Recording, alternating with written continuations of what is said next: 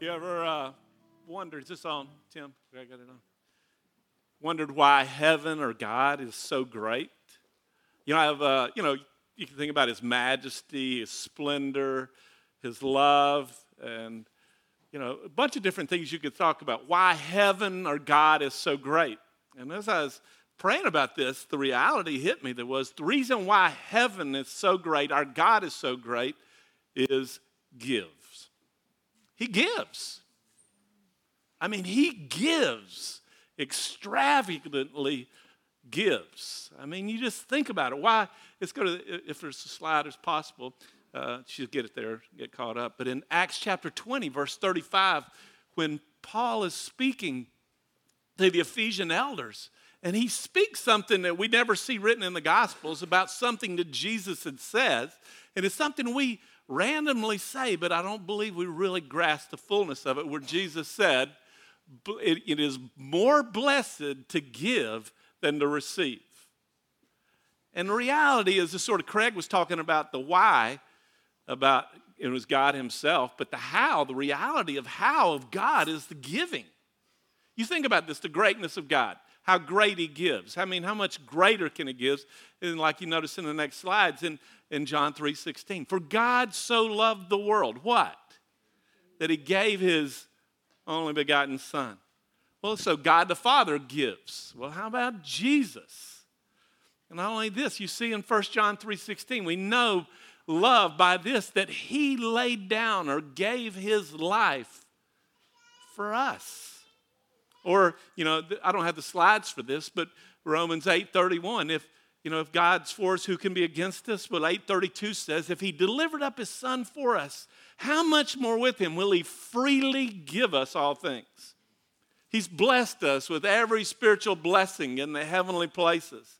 And so the reality is, heaven's de- declaration, it is far greater to give than to receive. And, and so the reality is, heaven is all about giving. I mean, you cannot embrace heaven and not embrace giving because that's God. He gives. He gives. He gives. And if we embrace heaven, we've got to embrace a heart that what? Gives. And so, in fact, the reality is the Lord starts showing me, you notice in your handouts, and in fact, you don't, if everybody have a handout, uh, Jesse, if you don't have one, Jesse will hand it to you. And so, uh, you know, the, the Lord starts showing me, he said, okay, Rick, heaven is about giving. Well, the world is about taking. See, God is a giver, the world is a taker. Now, I got to clarify something. The Lord spoke me this. We got to clarify something in Job chapter, chapter 2, where, you know, this passage of scripture gets quoted in Job for the Lord takes, God takes, you know, and uh, but you know, you know, we talked about that before, but that past scripture in Job 1 is, is literally does not say God takes. When you look at every other place that Hebrew word is used in the book of Job, it literally means to receive. Job speaks that. The Lord takes away. But no, it's literally God receives. Like God received Bud when he, when he, when he died. He received him. When my mom died, he received. When Sandy died for, for Lou, God received. God didn't take Bud. God didn't take. God's the giver. He's the giver of life. He's the giver not of just of life, He's the giver of all things. God gives. The world takes. And so the question is for me, is in my life, and let's go to the next slide, is this here, you got it right here. Why is heaven so, so giving? Well, our God is a being of blessing and fruitfulness. He's got to realize it's more blessed to give than to receive. Why is God such a thing of blessing? Why is God so much of, of fruitfulness? Because God does what? He gives. The world is all about taking. And my question that, uh, you know, for my life, I started asking, I'm going, okay, God, am I a taker or a giver? Am I a taker or a giver? Are you a taker or a giver? Is dwelling place a taker or a giver? Am I aligned with the characteristics of this world or am I aligned with the characteristics of heaven? Am I a taker or a giver? Am I a taker or a giver? Okay. Well, there's an invitation for heaven for you and I to be givers, to align ourselves to be givers. Well, literally, here's the invitation for us, and it's notice this it's this characteristic of fruitfulness. Now, see, here's the interesting thing about God God wants us to give, but here's the crazy thing about God He gives so that we can give. And in our giving, we bear fruit. And in our fruit is the seed that enables us to give. See, with God, you never are empty. And that's the crazy thing about it. Now, there are times that you're empty, but there may be, we're going to look here a little later, that I may be giving, but I'm not giving in line with heaven. And we'll talk about that in a few minutes.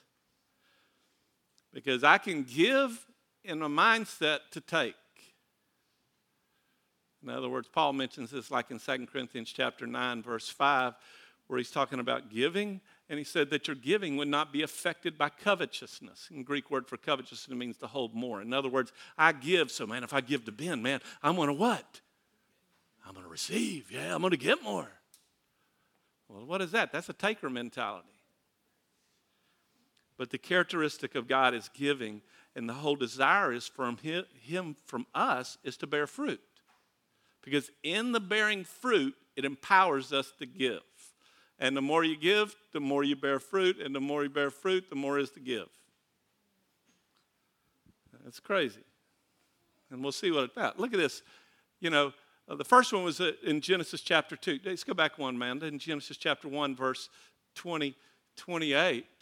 God said to them, Be fruitful, be fruitful, and multiply. Now, multiply has, may have to do, has to do with children, but I'll be honest with you, the first part is, is very important to me. God's declaration over us is that you that mankind would be what? Fruitful. Notice the next one. In, in creation, it's a very fabric in creation.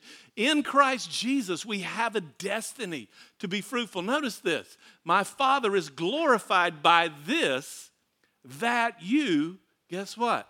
Bear much fruit. Prove to be my disciples. In other words, what proves you and I are from God? In fact, I don't have time, I don't have the passage of scripture on this, but Jesus would tell the disciples and tell the world. And you read in John chapter like 12 all the way up through John 16, and Jesus, I mean 14, he would say this thing. He'd say, Don't believe me on what I say, believe me on account of what I do, because my doing will bear witness that the Father is in me. Huh. So, but the destiny for you and I is that we bear fruit. And notice this in 15, 16. You did not choose me, but I chose you and appointed you that you would go and bear fruit. That's why he chose us. Purpose, destiny, well, you and I would bear fruit. But here's the crazy thing is, I want to say, put a commercial in here. We don't have to go, okay, I'm going to go bear fruit. You don't have to go, okay, it's like, okay, bear fruit. In fact, that's where we're going to go to here in a few minutes. Is that y'all, when you're you, being you in Christ Jesus, you know what? You'll bear fruit. But, but, there's a big but there. You being you in Christ Jesus can be cut off. Because here's the question What releases you to be you in Christ Jesus? And my declaration to you is this it's got something to do with giving. Because notice the question in your, in your notes there and on the sh- slide how do we fulfill our destiny of being fruitful? How do we? How do we? And let's go on here. And I want you to notice this next statement here heaven's method of being fruitful. And let's notice in Genesis chapter 8, verse 22, verses, many of you know these past scripture, but let, let it sink in. And make sure you don't listen to this religiously and don't think, I ask you to listen to this by faith. The word they heard did not profit them because it did not, they did not unite it with faith. So I'm going to say this to you. You can hear what I'm saying, and I want you to challenge what I'm saying, but challenge it with an attitude of faith. Okay, if this is true, Rick, this is applicable for my life. Because God has not called us to mediocrity. God has not called us to live as humans. I love the past scripture in 1 Corinthians chapter 3, where Paul says, Are you not walking like mere men? You know, I hear people talking and say, uh, After all, aren't we only human? No. No. I am not living life to live like a human. I'm sorry. I'm living life to live like Jesus. That's what I want. Now, you can be a human if you want to, but I ain't wanting it. I just want Jesus. And so, heaven's method of, of walking in God's fullness. And notice this passage in, in Genesis 8 22. Sorry about that, Amanda. You were doing good. It says, while the earth remains, now this is after the fall, but this is also true prior to it. And I prove it here in a second. While the earth remains, seed time and harvest, cold and heat, summer and winter, and the day and night shall not cease. First phrase, though, I want to focus on. While the earth remains, seed time and harvest. Now say it with me seed time and harvest. Say it again seed time and harvest you want to experience the fruitfulness of God, you must have understand the power of seed time and harvest. You know what we want to do many times? We want the harvest. Give me the harvest. But if you're going to have a harvest, you got to have a what? Seed time. You got to have a seed time. And notice this in 2 Corinthians 9 10. And notice what I said a while ago. I made the statement about the seed that God gives us to be able to give. Now, watch this. Uh, sorry, this right before this is in 2 Corinthians 9 8, which I should have put it up here. It says, Where God is able to make all grace abound to you. You know, you're familiar that always having all sufficiency in every place. And it goes on to say that you may have an abundance for every good deed. You can have an abundance for every good deed. Now, y'all, you might have heard me say this before. You know, there's no contradictions in the Word of God. The only time there's contradictions in relationship to the Word of God, that the Word of God will contradict our lives. So when I see that it says I can have an abundance for every good deed, okay, I got to take my life and I got I can I got a choice here. I can take my life and I can examine the Word of God and I go, well, obviously that must not be true. Totally right there in the Word of God. That must not be true. So we discount it. Or we can go, wait a minute, that's true. And so, what's in my life that's not in line with that truth? I want to present you this that the Word of God is what? True. And it does not contradict itself. So the question is, is my life coming in line with that? Well, the exciting part is, is that with God, there is therefore now no what?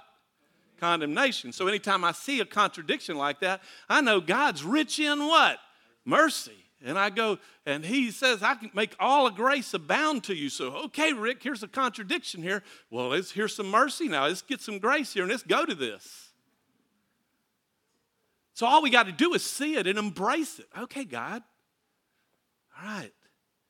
So, you're able to make all grace abound. And notice this in 910, he says, Now, he who supplies seed to the sower and bread for food will supply and multiply your seed for sowing. Now, watch that. God gives you seed for food, God gives you seed for sowing. He gives you seed for food and seed for sowing. it's important for you to tell the difference. You remember a couple of weeks ago, I preached a word on goals, intentionally living, living life. And remember, I told you the scenario is this what if you had unlimited resources for 30 days? What would you do? What would you do? How would you live life? And you got a choice. Many of you, as soon as you got unlimited resources, maybe like quote winning the lottery, and we talked about the lottery, the curse of the lottery, how people get an influx of resources, and all of a sudden, I showed you one situation, or told you one situation. There were one guy who was a millionaire before he won the lottery, and he won three hundred and some million dollars. Well, the, the, he had the influx of the resources, and then when the resources came in, guess what? He went broke. Not only did he lose the 300 and some million dollars on the lottery, but he lost, he was worth over 17 million dollars before he won the lottery. He lost it. How? I say he forgot what he got him there. The question is, is that you and I, God gives us seed for sowing and seed for food. And the question is, we know the difference. If we see an abundance of seed, what we'll do is take the seed and eat it and say, oh, this is all food. And reality is, some's for food, some's for sowing. I heard a guy telling one time, I may have already told y'all this, but one time he was in Africa in a real drought ridden area. And he was headed into that area, and he knew that they needed food in that area. And so he, uh, so he's driving in, and as they're driving in, they pass these trucks loaded with grain, wheat. And, uh, and he's thinking, oh man, these people are hungry. And, and he knows that when they get this, this grain, because you know it's been in this drought and, and it's been in a famine because of it. But he said he got there, he, he, they passed the trucks, the trucks loaded with grain, and they they got there. Uh, he got there, you know, a good bit of time before the trucks because the trucks are, are, going a lot slower. So he's there, and he, told them that the trucks were coming in, and, and you know, and he said he was kind of shocked that when the trucks pulled up, he was expecting when the trucks pulled up that the people would just be crowding the trucks, rejoicing and shouting and you know saying food has arrived. And he said when the people when the trucks pulled up, the people were just sort of almost like indifferent. Well, we got to unload the trucks. And, uh, and he, he was kind of surprised at the people's reactions. I mean, hey, y'all, this is, this is seed. This is grain for food. And the reality was that the people knew that rain was going to come. But they knew that the grain was not for food, the grain was for what? Seed. They knew the difference. They could have ate that grain and ended up in the next harvest what? Starving to death. Because the question is God says, I give you seed for sowing and I give you seed for food. Well, we want to focus on God's heart is for us to be givers and we sow the seed for sowing. Now, there's times that maybe God tells you the seed for sowing is the seed that you have for food, like the widow's mite. It may be. That may be the seed. But that only God and you will know that. And so, anyway, so, so the important thing I want you to catch here is God supplies the seed for sowing. God begins the giving. I remember I said the greatest thing about heaven is giving, to give. Well, the cool thing is about God, He expects us to give, but you know the cool thing is, He gives us the giving. Dude, that is so cool to me. It's like somebody coming to me, you know, hey, Rick, um, I want you to start up a company. Here's a great idea. I guaranteed profit, guaranteed, Rick. And I'm a first thing, first thing and I've heard those things before. I have heard those things. And my first question is, how much, you know, is that going to cost me? And some of those have cost me a lot of those deals. And I don't want to tell you all these things have cost me. but it'd be crazy for me. Somebody says, here's a surefire deal, but I'll tell you what, I'm going to give you the resources to get it going. All of it. Huh? What's the catch? No catch. You just make the profit and just sow back. Dude, I'm going, that's a deal. That is a deal. I guarantee you this. If I, I came up right now with $100,000 to Ben, I go, here, Ben, here's, here's $100,000. $100, Invest it, bro. Just, just sow back. Just give back. You keep the 90, just sow back. Would you do it, Ben? That's what God has done with us. I'll give you the seed. Sow it. But you know what? Many times we do. We see the seed of God and we go, man, this is good seed. And we eat the seed. I'll take that seed. And we'll talk a little bit more about that. I want to show you how this works. Notice, and y'all have heard this past scripture before, and remember in Mark 6, when Jesus had five, there was 5,000 men there, a whole bunch more. But he answered them, he said to them, You give them something to eat. You feed them. I love that because God does that with us. And man, this, y'all, I have to confess. This, you know, sometimes you don't like to preach. I don't like preaching because when I preach, or that means you have to study the word. And when you study the word, you know what? It really starts to contradict your life. I mean, you're just going, oh man, oh man, Lord. Now you now I see how I oh yeah, God, I see how I got there. And so God says, you give them something to eat. And so they said to him, Shall we go and spend 200 denarii on the bread and give them something to eat? You know what? I've done that. Okay, Jesus, I'll go give them something to eat. And so, guess what?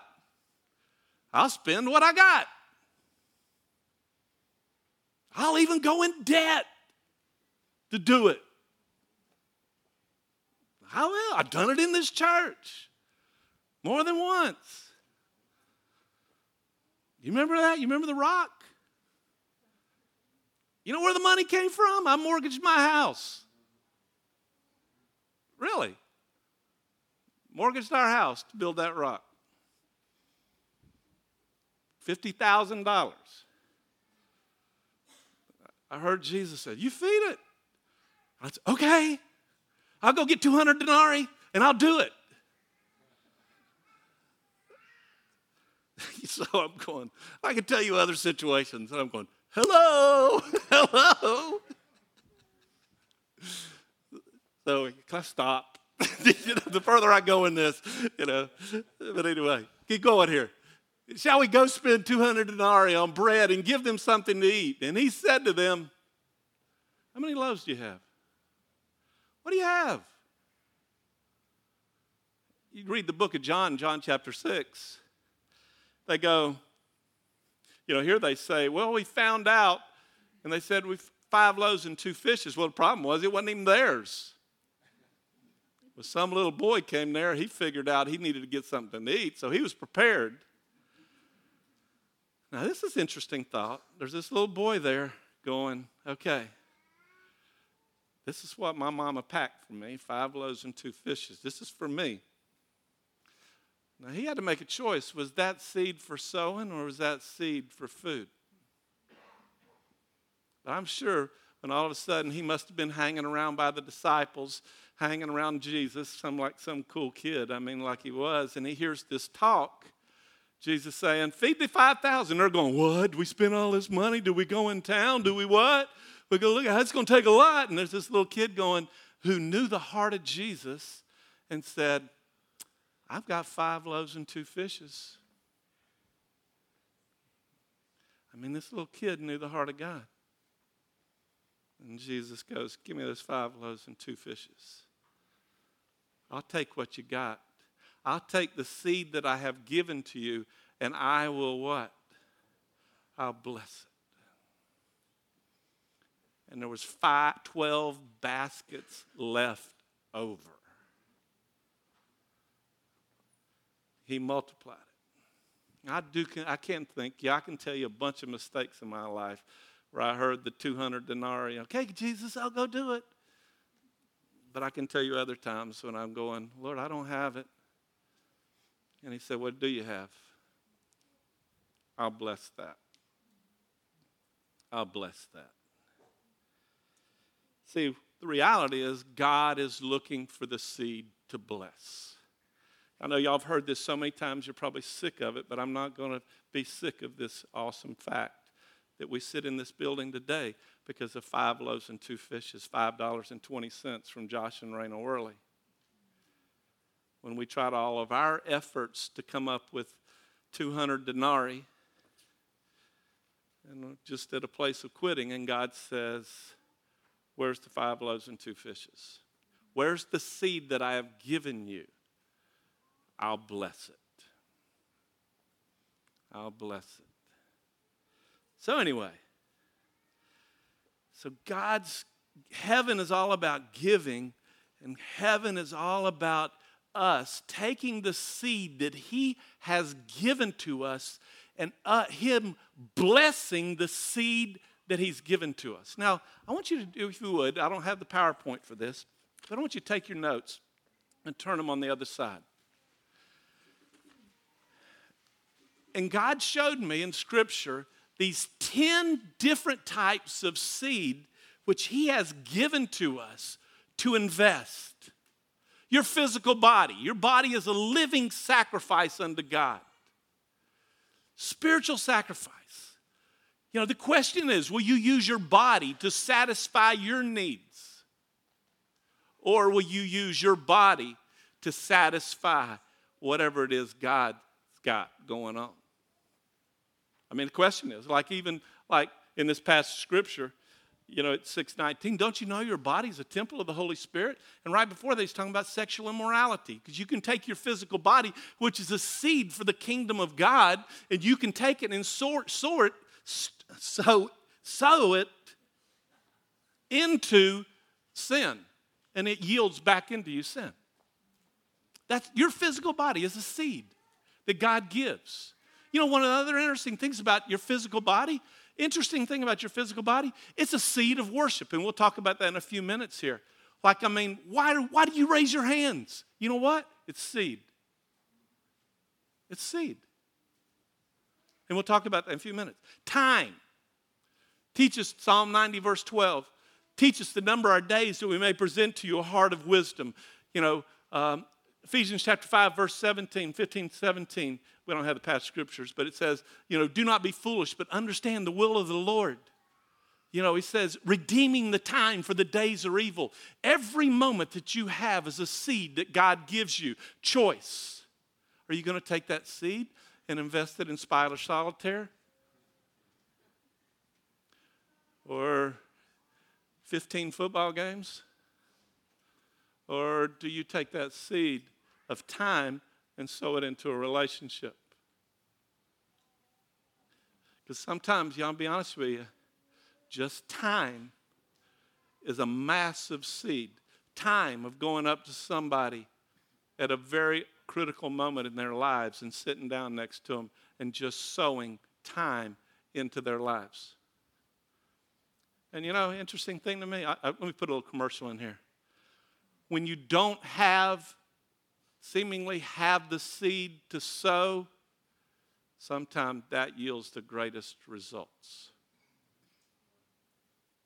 When you don't have it, you give it. I'll never forget uh, Heidi Baker sharing a story. One time she was headed toward this big, important meeting, and of all these big dogs had come in, and she's supposed to come to this this big apostolic meeting, and she's walking to this meeting, and all of a sudden she noticed this little lady on the side, blind woman sitting on the side over there, where nobody, she'd a beggar, obviously, you know, begging for money, and she just went up to this woman.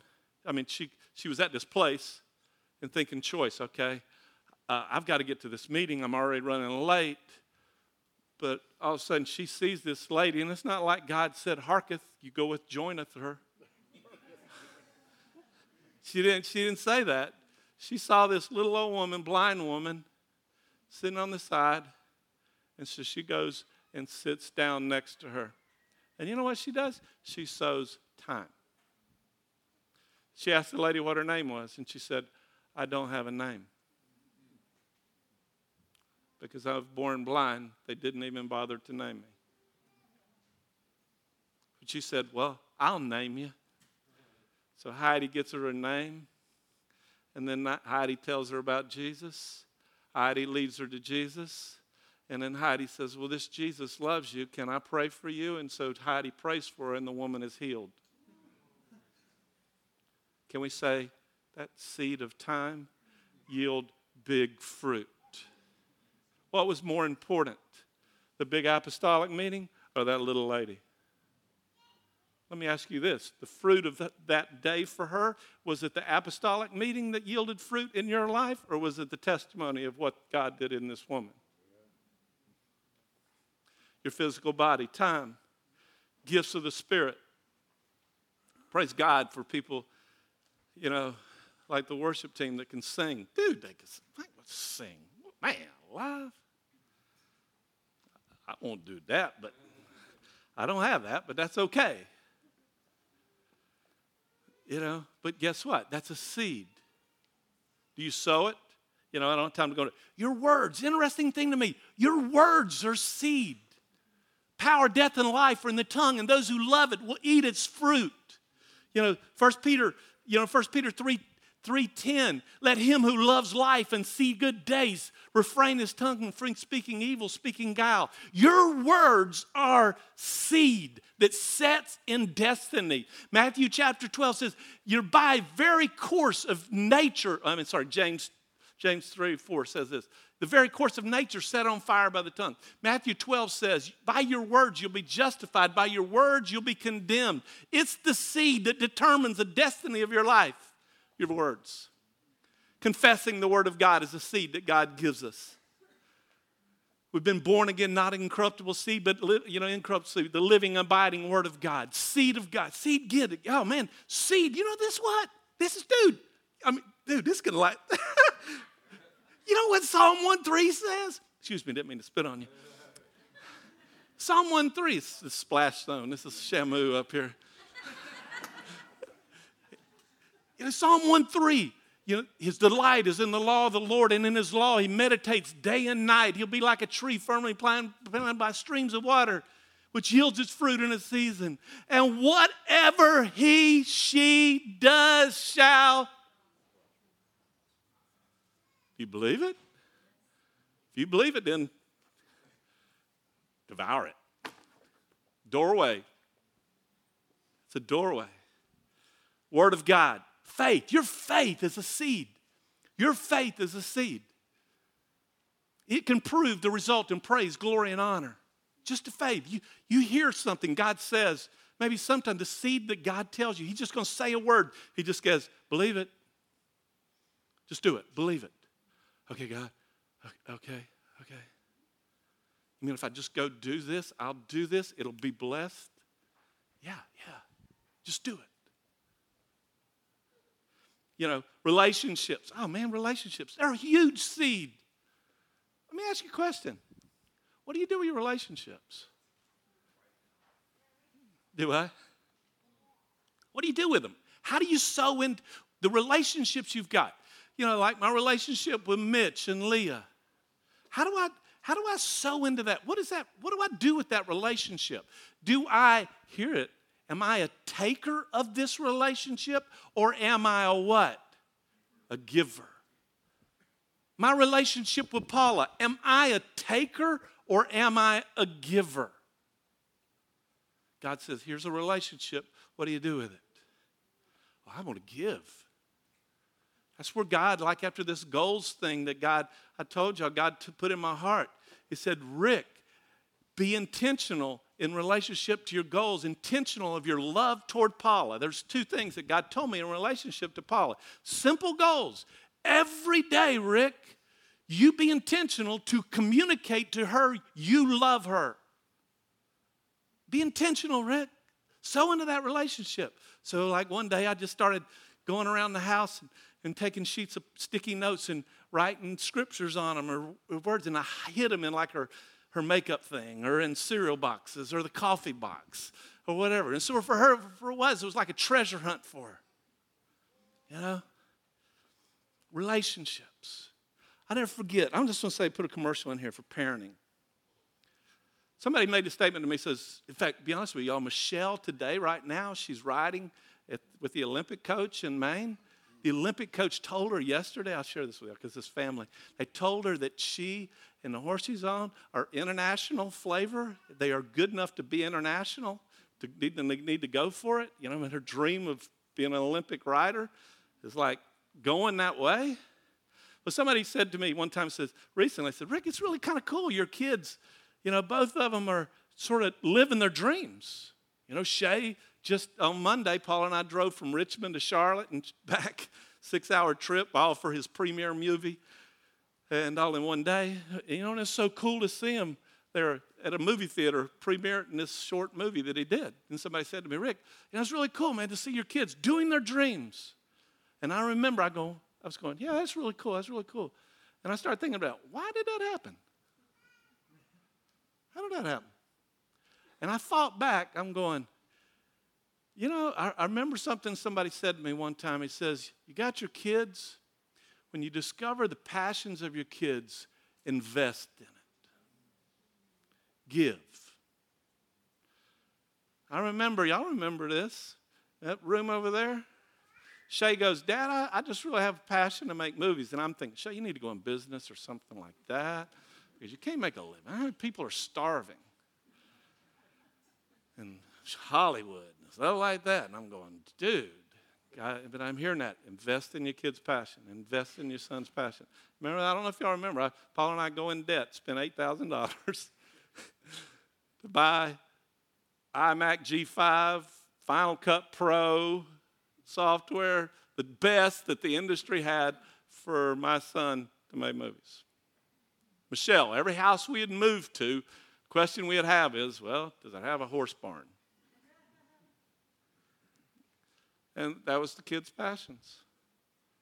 And I'm, I'm not saying that's for everybody, but that hit Paul and I, and we thought, we just set our heart, we're going to give in relationship to the passions of our kids. And I, you know, I don't know, either week something's going on with them. I tell you this I believe this our Heavenly Father says, What's your passion? I'll feed it. Delight yourself in the Lord. And He will what? That's your Father. Finances are a seed. Thanksgiving and praise is a seed of heaven. Give thanks. Give thanks. Give thanks. What does that mean? Give thanks. That's what? Is that telling us? It's a seed. Give praise. And you see the passage of scriptures there. Give praise. And why? It, it returns back. You remember the Job 36 passage. You talk, it's in the context of praise. Our praises go up and it distills it like rain, and all of a sudden he sends it back on the earth. So you come into this service, are you passive in your worship? Are you passive in your praise? Not receiving. Because it's seed. Prayer Man, prayer. Look at Revelations chapter 5, verse 8.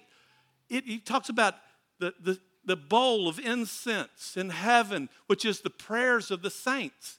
Honestly believe what it is, it says it there. They catch the prayers of heaven, holding it for a time to pour it out. So every time you pray, you just go, Lord, that's a seed. That's a seed. I'm sowing it. I'm sowing this seed in heaven. So I'm sowing, Lord. So these are 10 real resources in Scripture. I invite you to, to every circumstance and every situation you're in. I want to say this there is a corresponding seed for the need that you're in.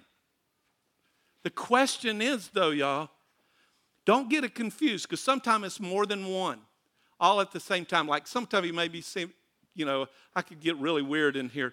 Like going, if you're in debt in here, okay, we're going to let you sow seed into this ministry. Yeah, this is good. This is a good ground. You know, give me, give me, you know, you need a hundred dollars. I mean, thousand, ten thousand dollars. Come here and sow a hundred dollars. You know, we could start that. But you know, sometimes the merry root of the poverty you may have is laziness.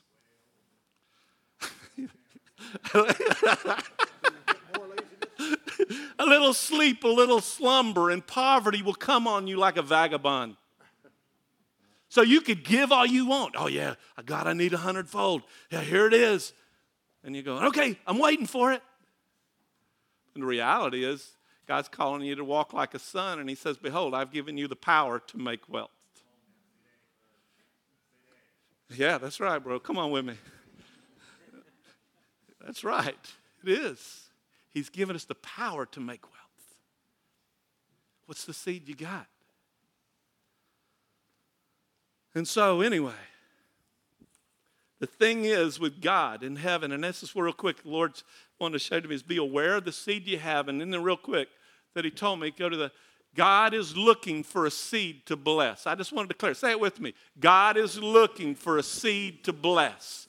And I want to say this to you. Every one of us have these 10 resources. One of these resources may be the very resource of God in your life that will yield fruit. But my question is are you a giver or a taker? Are you a giver or a taker? Let me just say this to you. We have to determine in our hearts that we're, our destiny is we're going to be called givers.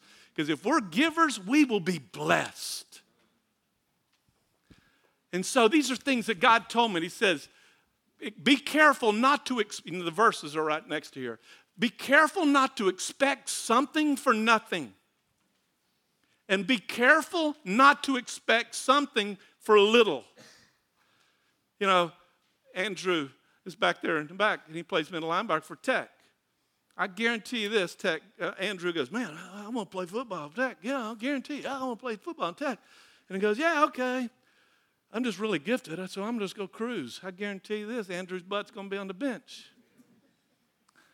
Andrew ain't in the starting lineup because of what I guarantee you this for the most part. Andrew's not in the starting lineup because of what he did in the game. He's in the starting lineup for what he did in the weight room and in the practice. I know he looks a lot like me in his build. and, you know,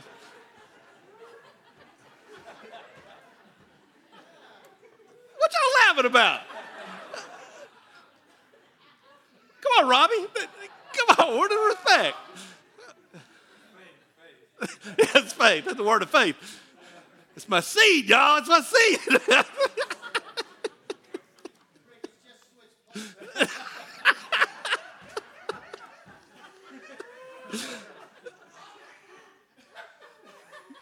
or the brother said, Man, I'm suffering from furniture disease. And I said, What? He said, Yeah, my chest dropped to my drawers. Oh, let's go on. so, anyway, so God's saying, be careful not to expect something for little. Be careful not to give the seed in the wrong place. Casting your pearls before swine. You know, you give seed like a, you know, girl, a, physical body is a relationship. And God's given you this body for a relationship. So all of a sudden, this guy comes along speaking some sweet things to her. And so she takes that seed and sows it into that relationship. So he does what? He takes. Takes from her and he deposits it in her a, a curable sexually trans, transmitted disease.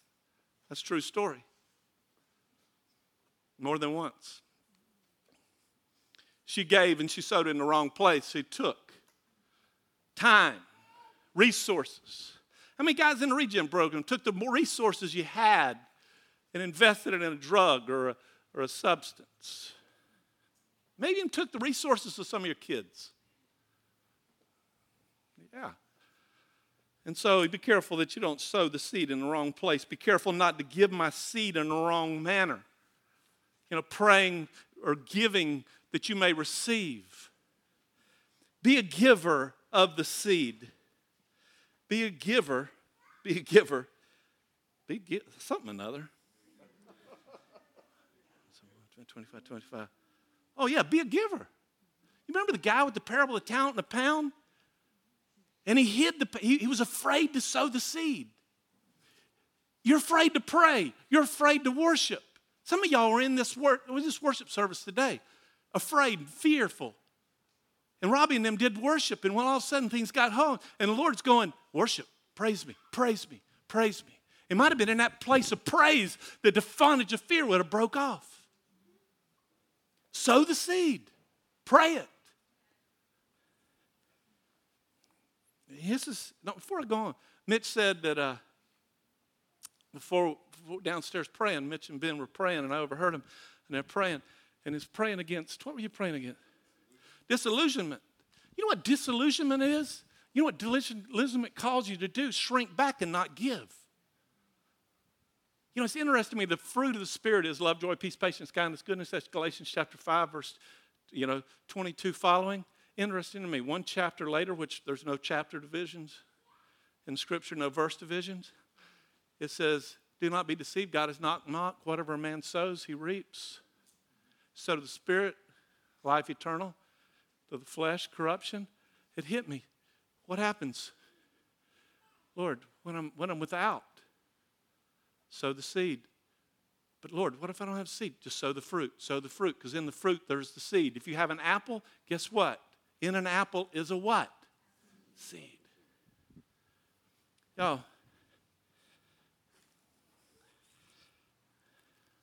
What do I have here? What do you do with it? What do you do with it? Ah, Eat them or what? Sow them. Don't look at a back, don't look at a seed and go, oh, that's for food.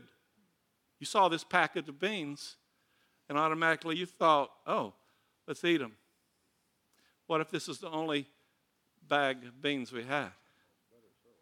We better sow them. I'm just asking you to change your perspective. You've got seed, and I've asked, in fact, I want everybody to get a bean. And you got a choice.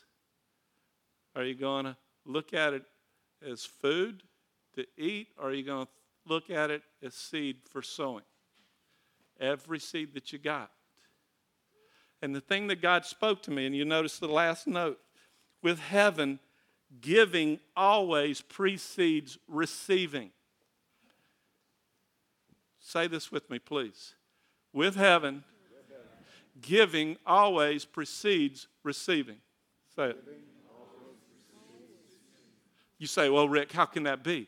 How about salvation? For by grace are you saved through, I said faith was a seed.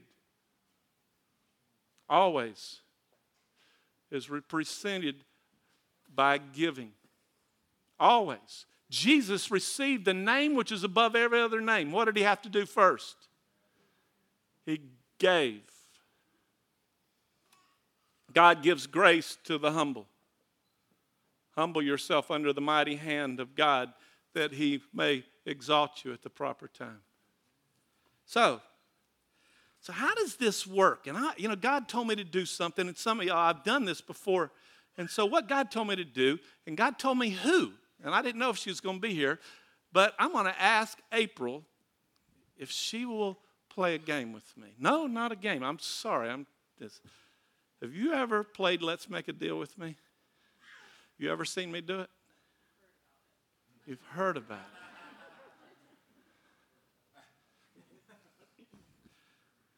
it. You trust me? Okay, it's, what we're about to do is for real. Go to the next slide, Amanda. Is it up there? Yeah, that's it. I'm sorry, you had it. Matthew, Mark chapter 8. What I'm going to ask is in Mark chapter 8, it says, He who seeks to save his life shall lose it, but he who loses his life for my sake shall find it. So, what I'm asking April, God, I'm just doing what God told me with April. So, you know what I'm about to do? Maybe I don't know what I want to do this. Marguerite, I pick on you. I, but God told me to. I better do you. Come here, please. You trust me. And I give her my word that she will be richer when she sits down as that when she got up. But I want to play. This is not a game. So there's a couple of rules with it. Is that what I'm going to do is we're going to play Let's Make a Deal. I don't know if y'all remember the old Let's Make a Deal TV show where let Monty Hall would come back. I had some money at one time. It's here somewhere. Okay. Ha ha, there it is. Money. Okay. So anyway, so what I'm going to do is I'm going to play. Get your purse, please.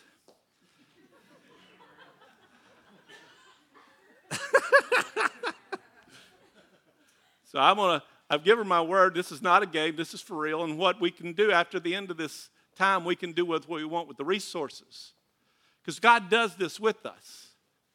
See, everything that April's got is a resource that she can receive. And what we'll have a tendency to do is, is we'll got to make a choice with the resources of God. Do we keep it or do we lose it? So I told April that I want to do business with her. So, April, I will give you $3 for that necklace. That's pretty cool. Paula could wear that. Okay, that's a good one. That's good. That's good. So, okay.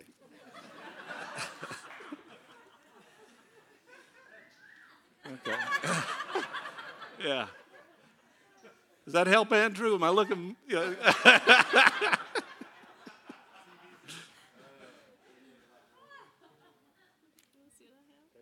oh, that's good. I'll take. I'll give you two dollars. Okay. So, hey, that's good sparkling water. You go over to their house, they give you good sparkling water. Okay, I'll give you. I'll give you five dollars for your watch.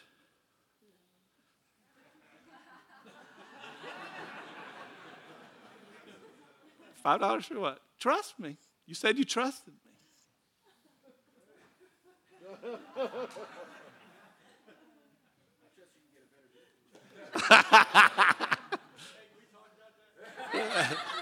now, now here's the biggie.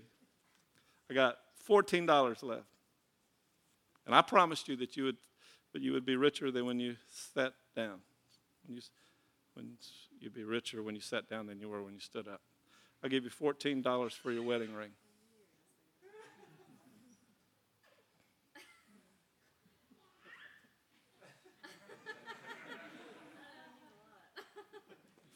Fourteen dollars is a lot of money. No, it means a lot. I'll take care of it.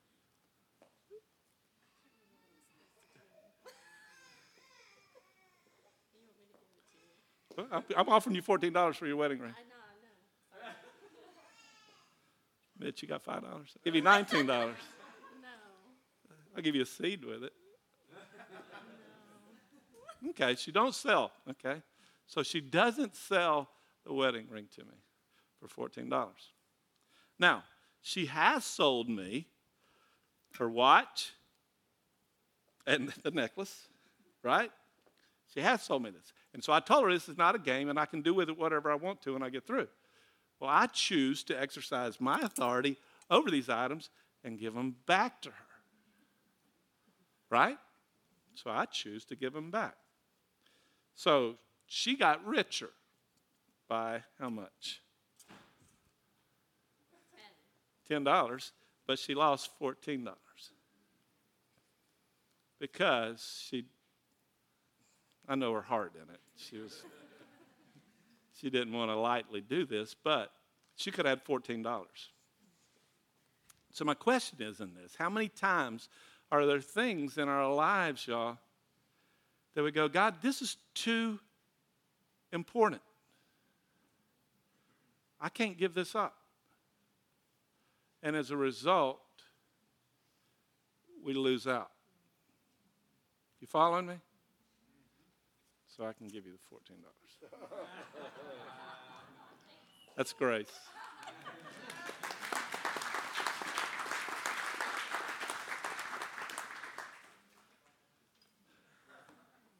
I just want y'all to declare one thing one word. And the one word is what I characterize as the greatness of heaven. give. Let me say it on three. One, two, three. Give.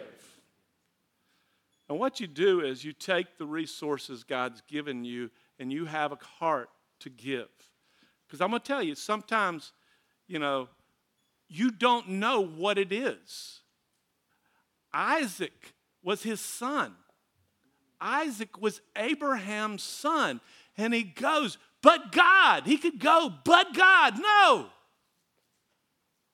He's too valuable. He's the one who's the seed for, I'm going to have an inheritance, but God. And he got, but he gave it. And he was blessed. Here's the crazy thing is, our Heavenly Father also went to that spot. So my question is to you, every one of us in this room, what is it? The seed that you have that you have not you have been either one, you've been sowing it into your own life, or two is you've been sowing it into your own life, or you've been burying it, you've been hiding it. What is it? But I'm just telling this, God has called in dwelling place to have a destiny of giving. And I'm not talking about just in relationship to finances, because that's the mistake. We just think giving in the context of finances. You notice that's only one tenth of the things that God has called us to invest to give. You got a word? Yeah. Go ahead. So, John 12, um, Jesus says this thing. I guess a couple of the Greeks are coming to to grab Jesus at this point, or no, no, not the Greeks. What? I don't know. But in, anyways, in John 12, um, Jesus says, "The hour has come for the Son of Man to be glorified." Truly, truly, I say to you, unless a grain of wheat falls into the earth and dies, it remains alone. Right? But if it dies, it bears much fruit. And I, I remember I had this word, I just wanted to share this quick testimony. When um, Michelle and I were dating, and um, we both, you know, she was in the internship, and I was newly saved, and I was still a mess. And so I didn't know, you know, I felt like I was going to mess up Michelle by even being in a relationship with her. And so um, the Lord really clearly spoke to us. We, we had kind of been hanging out. We didn't really know where we wanted to take the relationship. And I was going to Japan for a couple weeks for a mission trip. She was going home for the summer back to Florida and, um, you know, traveling around. And, and the Lord spoke and He said, you know, He said, let this die and I was it was heart wrenching. I was like, no way! Like I found this. Do you know, this girl's amazing. God, are you kidding me? Like I, I've been in a lot of relationships before, and I pursued a lot of things, but the one amazing relationship that I think I found that I think is from you, and you're telling me to lay it down and die, like you're kidding me. And so, but I really wrestled with that, and we came to that point of yes, that's that's what we needed to do. So we we agreed, and we said, all right, we're going to enter into this summer and we're going to completely just close the door on our relationship. We're going to really let this die because we're going to we're going to know though that if it's resurrected it's by the power of God. If it's brought back to life, it's it's going to be better than what it was that we could have made it and it will it will be the Lord doing it, right? And so thank God he did. My uh I had a friend, Joe's told me on this line, named Ken Watson, who played middle linebacker for University of Maryland. And Ken was an awesome man of God, and he was walking across campus one day, and he saw this beautiful lady walking across campus, and God says to him, that's your wife. And he goes, oh, yeah. And he walked up to her, and he said, uh, you know, he started to introduce himself to her, and, he, you know, and, you know, come, come to find out, she doesn't know Jesus. And she was nice. And, uh, and so, but Ken goes, But Lord, uh, your word says, be, une- be, do not be unequally yoked with unbelievers. So he did what Joe said. He said, Lord, I drop it. I just walk away from it. So Ken went on and uh, just kept himself focused on the Lord and dropped, forgot about Diana. So one day he was walking across campus about a year later. He said all of a sudden he's walking across campus and Diana runs up to him, Ken, Ken, Ken. I got some news for you. And Ken goes, What? And he says, I got saved. He said, You did? I Serious, I no exaggeration. He asked her out right then. and they got engaged two weeks later. But see, what he was, he walked in faith in relationship to the seed that God gave him and responded according to Mitch. Share? the only thing you know that the lord really put on my heart was even just that thing with isaac going up you know for isaac uh, for abraham to be able to give of that seed he had to know his heavenly father he had to know the one that was asking him what to give his only son up and if you can remember in that whole story it was he really went up the mountain he said i love this story because he said when he went up the mountain he says the boy and i will go up the mountain and sacrifice, and we will return. He spoke those words. If you go look at that, we will return. So he knew God was going to meet him and do something in that place. That if he was willing to, to lay that down, that the Lord was willing to meet him in that place. And he said, hope against hope. These two things, hope against hope. That God, you're either going to resurrect Isaac from the dead or you're going to provide another sacrifice. So he knew going up that he was coming back down with Isaac. And so I think even in that place of giving, we've got to know that the Lord is more than, I mean, he, has, he owns the cattle on a thousand hills. So the reality is that whatever I'm sowing, God's more than able to to meet me in that place. And because I think sometimes we feel like, man, well, I'm going to be in lack if I give. And sometimes we're in lack because we have that mentality, that poverty mentality. And so I just want to encourage us, whatever that resource is, asking the Lord for wisdom in that. And Liz, go. I just felt like just one hindrance of giving too is where I just feel like that there are those of us that have been convinced that we don't have anything to give or that the enemy has devalued who we are. And so we don't even believe that what we give would even be good to anyone or would be helpful. And also, just even a conclusion that other people don't even want what we have to give. So, and then also not even being able to see what God has given us, like whether it's just resources in of what's in us or just things that he's put around. We haven't even been able to receive them to be able to give them. And I just felt like the Lord was just really wanting to remove just the, some of those lies. I felt like rejection is a huge hindrance to giving, especially relationally, because we're believing lies and so we shut down you know from giving in all areas so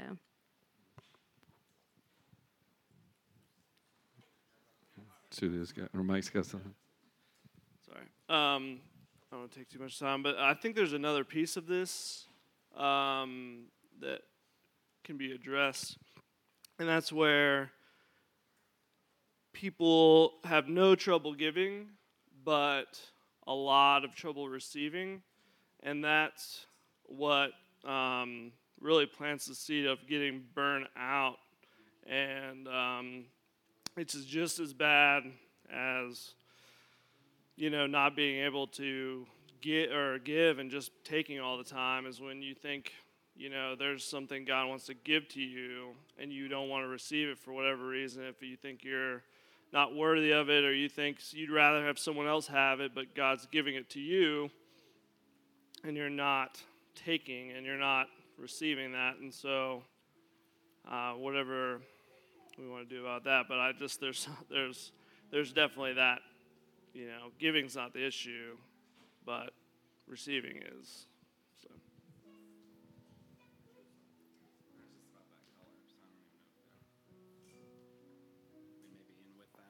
You know, I, I appreciate that we have people who understand color.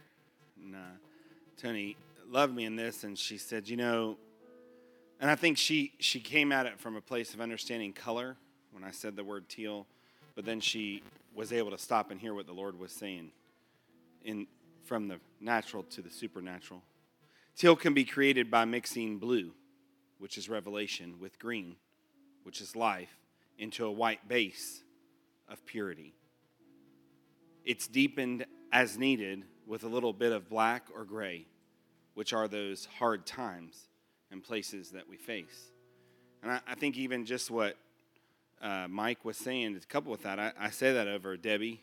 I didn't realize your, your shirt, or, or Deborah, John, Karen, uh, Shalene that, that walked out, that you, you possess that green life mixed with that blue, which is revelation, in a place of purity. That, that base. I think that what the Lord wants to speak to you is that those dark places, I called it the hints of black. They, they deepen the teal as you grow from that. And I, my prayer is that you would be encouraged. Is what, whatever you're stepping in or stepping through, that, that the Lord's meeting you there. a place of revelation in life, of purity. I just I wanted to share briefly a, a quick story. When I was very young in ministry, young in my recovery, um, I worked at this place called the Potter's House in Indiantown, Florida. It was a halfway house, and I became the leader there. Started running that uh, ministry, and um, just really grew up there, kind of learning how to deal with problems and deal with things, and and uh, and just became very attached to that ministry. You know, it was a it was a precious place. It's still there, um, but in that process, I was sitting and I was listening to the Lord one day. I, I, we had this fruit stand out front. We used to sell fruit and peanuts uh, out of it, and I was sitting there waiting for people to come buy fruit and peanuts, and um, and I was praying, and I heard the Lord say, "I want your Isaac," you know, and uh, I didn't really, you know, at first I didn't know what he meant. I said, "What, what do you mean?" He said, "I want your Isaac. I want you to go ahead and give me the give me the potter's house," you know. And so I did, and then two weeks later, the founder at Dunklin came to me and said, "Listen, I want you to make a choice of what, you know, what you want to do. Whether you want to stay here and run this ministry, or you want to come out to Dunklin and be trained in uh, at Dunk at Dunklin for Regen Ministry." And and I already knew in my heart what I was supposed to do. And I went out and got trained. But I, I believe that was a seed. and I believe that as a result of that, Eagle's Nest exists. and uh, and that it's just it just shows what what Rick's sharing. It, it, it's right. And but but I want to tell you something else that I learned about giving of that ministry. God cared how I felt about it. he also cared how I felt. He cared about the struggle so he had me give it up before the choice even came. He had me give it up beforehand. So there wasn't even a struggle when it came time to give it up. Why don't we stand? I just want to close and maybe we can have some of the um, prayer team up. It would be great. There was a lot of, uh, really a lot of response in this one. April's trying to give the money back. We do that, don't we? Remember, it's that hard time receiving. You got to receive as well. and I think that is a response. Some, some of us in here have, have been pretty good givers. We haven't been able to maybe uh, navigate always the whole receiving part and really receiving f- from the Lord. As God, as you give, God, God definitely gives uh, in return different, sometimes different looking seed, you know, than the seed we sowed. But I just encourage you today. I just also felt like we need to repent for maybe some taker mentality, and and you know, just especially I was thinking even like for me in relationship to my wife, you know, how you know, started provoking my thought of, gosh, am I am I a giver or am I a taker? And maybe I'm more of a taker than a giver. I mean, I think I do both, but I think maybe I'm lopsided on one side and so, Lord, I just want to pray, Lord, over us, God, and Lord, so many times in some a message like this, we can there can be a lot of condemnation that tries to come back in because, Lord, some of us, in the, including myself, have been takers, especially in the past, and and Lord, maybe we've been takers of, and we've maybe some family and some things of really close relationships have been um, taken from. And, and Lord, I, I, sometimes I can bring condemnation in, but God, that's not your heart, Lord. You want to begin to empower us to be givers, Lord. And, and God, you'll redeem the taking. You'll redeem the, those seasons and, and those times that we took. God, that, I love it because you can redeem those times to get us to a place where we can give way more now than we could ever give back then. Father, I just pray right now in Jesus' name, you begin to, or just take an opportunity. Just Lord, I just just for you and you and the Lord, God, and I'll just do it publicly, and, and you can do it privately. But Lord, I ask forgiveness for being a taker. I ask forgiveness for taking of relationships more than I'm giving. God, just being a taker, even in general, God, just and Lord, I, I do. I want to be a giver, Lord. I want to be the fullness of what you're about, and that is giving, God. And Lord, you were able to receive. You were able to receive love from the Father. You were able to receive, well done, good and faithful. Uh, well, that well done. This is my beloved Son, in whom I'm well pleased. You were able to receive that and, and, and operate in it. So, Lord, empower us to be those receivers as well. Uh, the receiving of your word, receiving of, of your goodness and your mercy and your grace. So, Lord, I just pray that, God. And and Lord, just break off that taking mentality. Lord, I just pray that this body is a body of givers. Lord, I know that that's our destiny. That's who we are. That's, that's what we're about, Lord, uh, in, in the spirit.